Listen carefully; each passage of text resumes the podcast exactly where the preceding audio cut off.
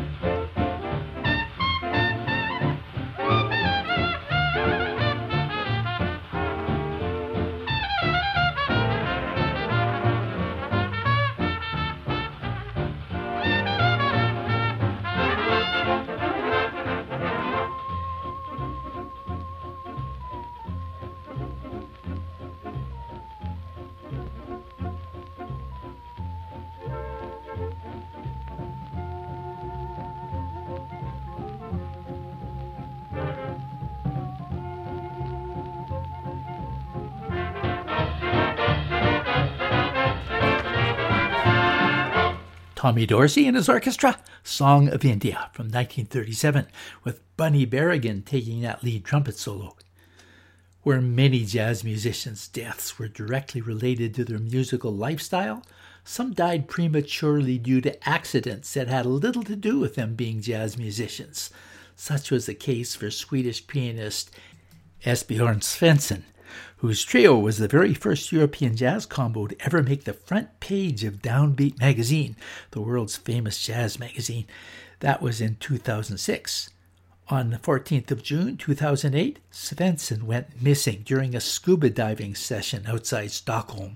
His diving companions, including his 14 year old son, eventually found him lying unconscious on the seabed and he was rushed to hospital where he could not be saved. He was 44 years old, married, and the father of two sons. Here's from a 2002 album called Strange Place for Snow. The tune is called Bound for the Beauty of the South, with Daniel Berglund on double bass, Magnus Ostrom percussion, and the late Esbjorn Svensson on piano.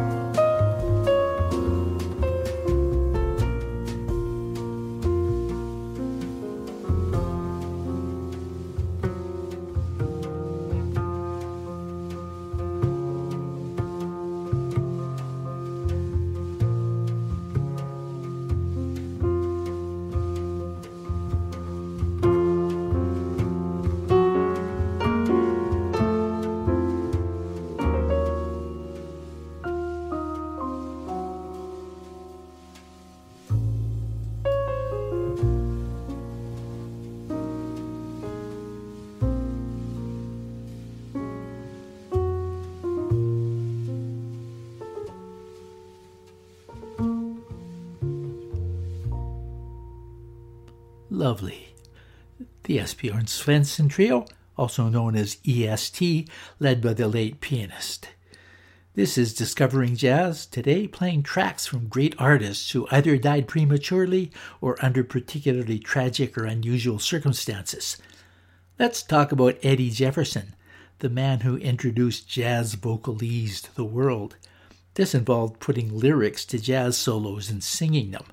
Jefferson was also known for writing lyrics for a lot of famous jazz melodies, and along with Jon Hendricks was probably one of the most prolific, prolific jazz lyricists. His death was particularly shocking as he was coming out of a jazz nightclub, Baker's Keyboard Lounge in Detroit, in the company of alto saxophonist Richie Cole, with whom he had played at the club that night, and he was shot dead. The year was 1979. The suspect, who was later acquitted, was identified as a disgruntled dancer who Jefferson had fired from a gig. Jefferson recorded a few albums, I have a couple of them in my collection, but never achieved the fame that he deserved.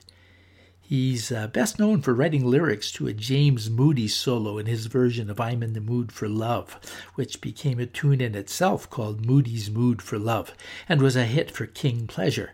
Rather than play that hit song, I want to play one of the last records he ever made. A recording on an album by Richie Cole. This is Relaxin' at Camarillo from an album called Hollywood Madness, recorded in 1979. It's a Charlie Parker tune where Eddie Jefferson does some great scat singing.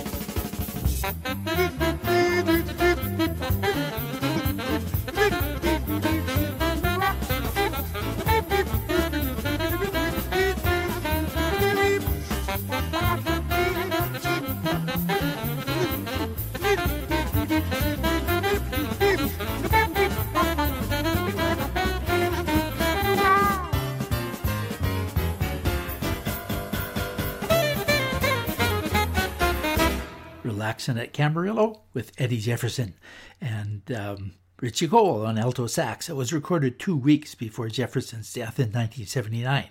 Also featured Bruce Forman on guitar, Dick Hindman piano, Marshall Hawkins on bass, and Les DeMerle on drums. There wasn't really anything about Eddie Jefferson's lifestyle that contributed to his death, not as far as we know, but for many jazz musicians, a partying lifestyle and addictions to drugs and or alcohol was often a contributing factor. But it wasn't a partying lifestyle that caused highly acclaimed guitarist Emily Remler to turn to hard drugs. When her marriage to pianist Monty Alexander ended in 1984, she stated she tried to destroy herself as fast as she could and began to use heroin and Dilaudid, an op- opioid medication that was used to treat pain. She became hooked on the high it produces. It was very much believed that Dilaudid contributed to the heart attack that killed Remler in May 1990 when she was on tour in Australia. Here's something from one of her best known albums from 1988 called East to West Emily Remler and Dahoud.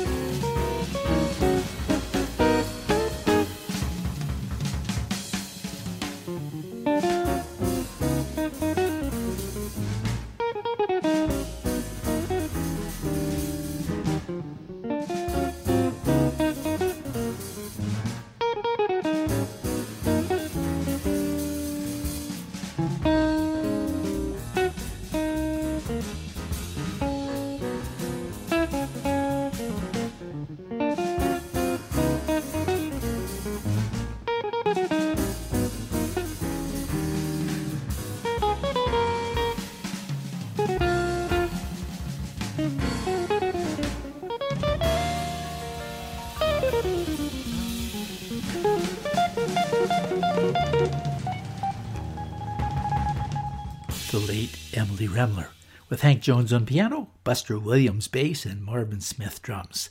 Dahoud, written by Clifford Brown, another great musician struck down in his prime. Trumpet player and composer Clifford Brown was not a drug user or partier and wasn't crazy about alcohol. Saxophonist Sonny Rollins said that Brown showed him that it was possible to live a good, clean life and still be a good jazz musician. He won Downbeat's Critics Poll for New Start of the Year in 1954. His death in 1956 at age 25 came about due to a car accident where Richie Powell's wife was driving he and her husband to their next gig, and the car went off the road. Here he is in an album where he backed up the great Sarah Vaughan, a Richard Rodgers and Dorothy Field tune called It's Crazy from 1954. I jump up at dawn, shake out the sun, laugh like a loon, everything is fun, it's crazy. But I'm in love. I act like a fool, what do I care? I'll be a fool as long as you're there. It's crazy, but I'm in love. I spread my wings and then I fly all around the city. The world's my sweet potato pie, and I'm sitting mighty pretty. I sweep out the stars, chase that old moon, fall into bed, a humming a tune. It's crazy, but I'm in love, love, love, love. Crazy, but I'm in love.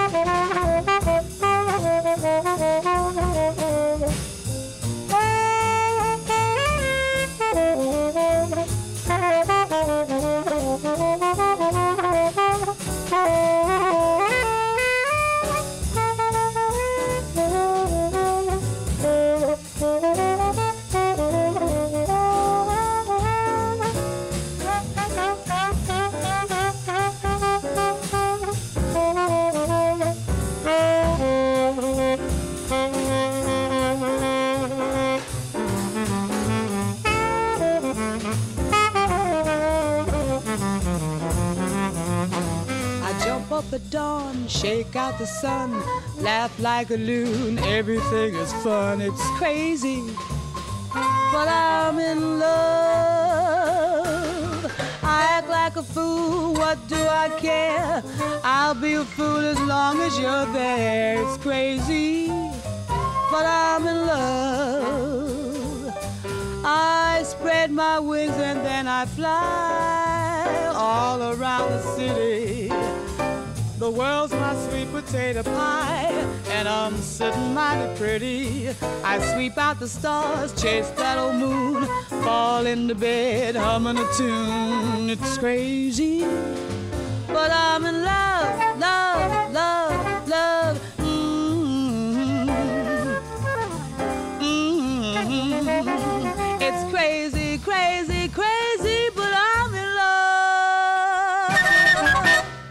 Clifford Brown, an amazing trumpet player who, even despite his short years of being on the planet, left a huge legacy. Also on that record is Paul Quinichette on tenor sax, Herbie Mann flute, Jimmy Jones on piano, Joe Benjamin on bass, and Roy Haynes drums, all backing Sarah Vaughan, another jazz musician who left us earlier than we would have liked. At the age of 66, dying of lung cancer, she was a heavy smoker. And that's what also killed the great Nat King Cole. Cole believed cigarettes gave his voice the rich timbre that his fans were so enamored with, which meant that he remained a heavy smoker throughout his life. He died of lung cancer February 1965, shortly after an operation to remove his left lung. Little did he know that his cigarette smoking would be the beginning of the end. Here he is, with Oscar Moore on guitar and Johnny Miller bass, the voice and piano of Nat King Cole. That's the beginning of the end.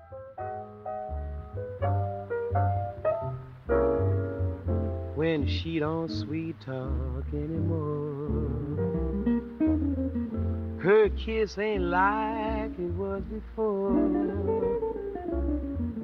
It's time you added up the score, my friend the beginning of the end. She keeps you waiting for a date. Makes no excuse for being late.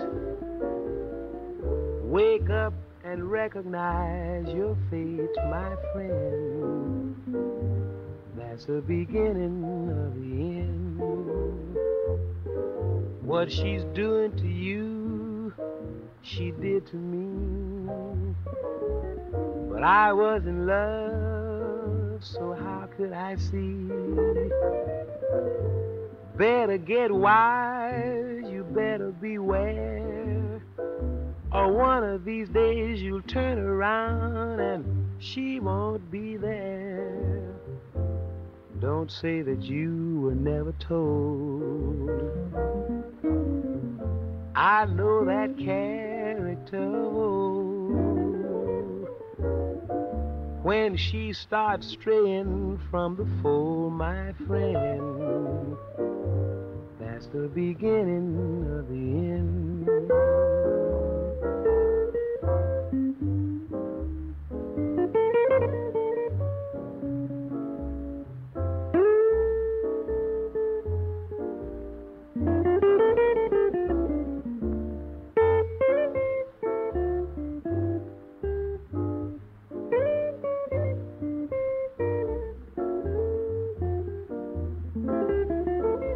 What she's doing to you, she did to me. But I was in love, so how could I see? Better get wise, you better beware. Or one of these days you'll turn around and she won't be there. Don't say that you were never told. I know that character of old. When she starts straying from the fold, my friend, that's the beginning of the end. That's the beginning of the end the Nat King Cole Trio. This week, part one of how they lived and how they died. Let's talk about the great Jaco Pastorius, Joni Mitchell's favorite bass player. There's an article in grunge.com called The Tragic 1987 Death of Jaco Pastorius, the man who called himself the greatest bass player in the world, and many agreed, at least as far as the electric bass was concerned. He was with the jazz fusion group Weather Report from 1976 to 1982. He died after a confrontation in a bar. He had previously been diagnosed with bipolar disorder, and his erratic behavior and drug and alcohol abuse was well known by 1987. He was broke, divorced from his second wife, and sleeping in a park in his hometown of Fort Lauderdale. But he still loved playing music. September 11th, he jumped on stage at a Carlos Santana concert and ended up being thrown out shortly after. Then later, he was outside one of the establishments from which he had been banned, and he reacted by angrily kicking the club's door. The manager, Luc Havan, a martial arts expert, claims he acted in self defense and struck Pastorius, and he fell and hit his head on the pavement. However, an eyewitness claimed that the manager delivered a much more serious beating. Pastorius went into a coma for nine days and died September 21st. He was only 35 years old. He was best known for his virtuosic bass lines utilizing Afro Cuban rhythms and an octave technique, which had previously only been used on guitar, and uh, very fast chromatic runs. Here is one of his best known compositions, The Chicken, and this is his July 1982 performance from the Montreal Jazz Festival, with Randy Brecker on trumpet, Bob Mintzer reeds, Don Alias percussion, Othello Molineaux steel drums, and Peter Erskine drums.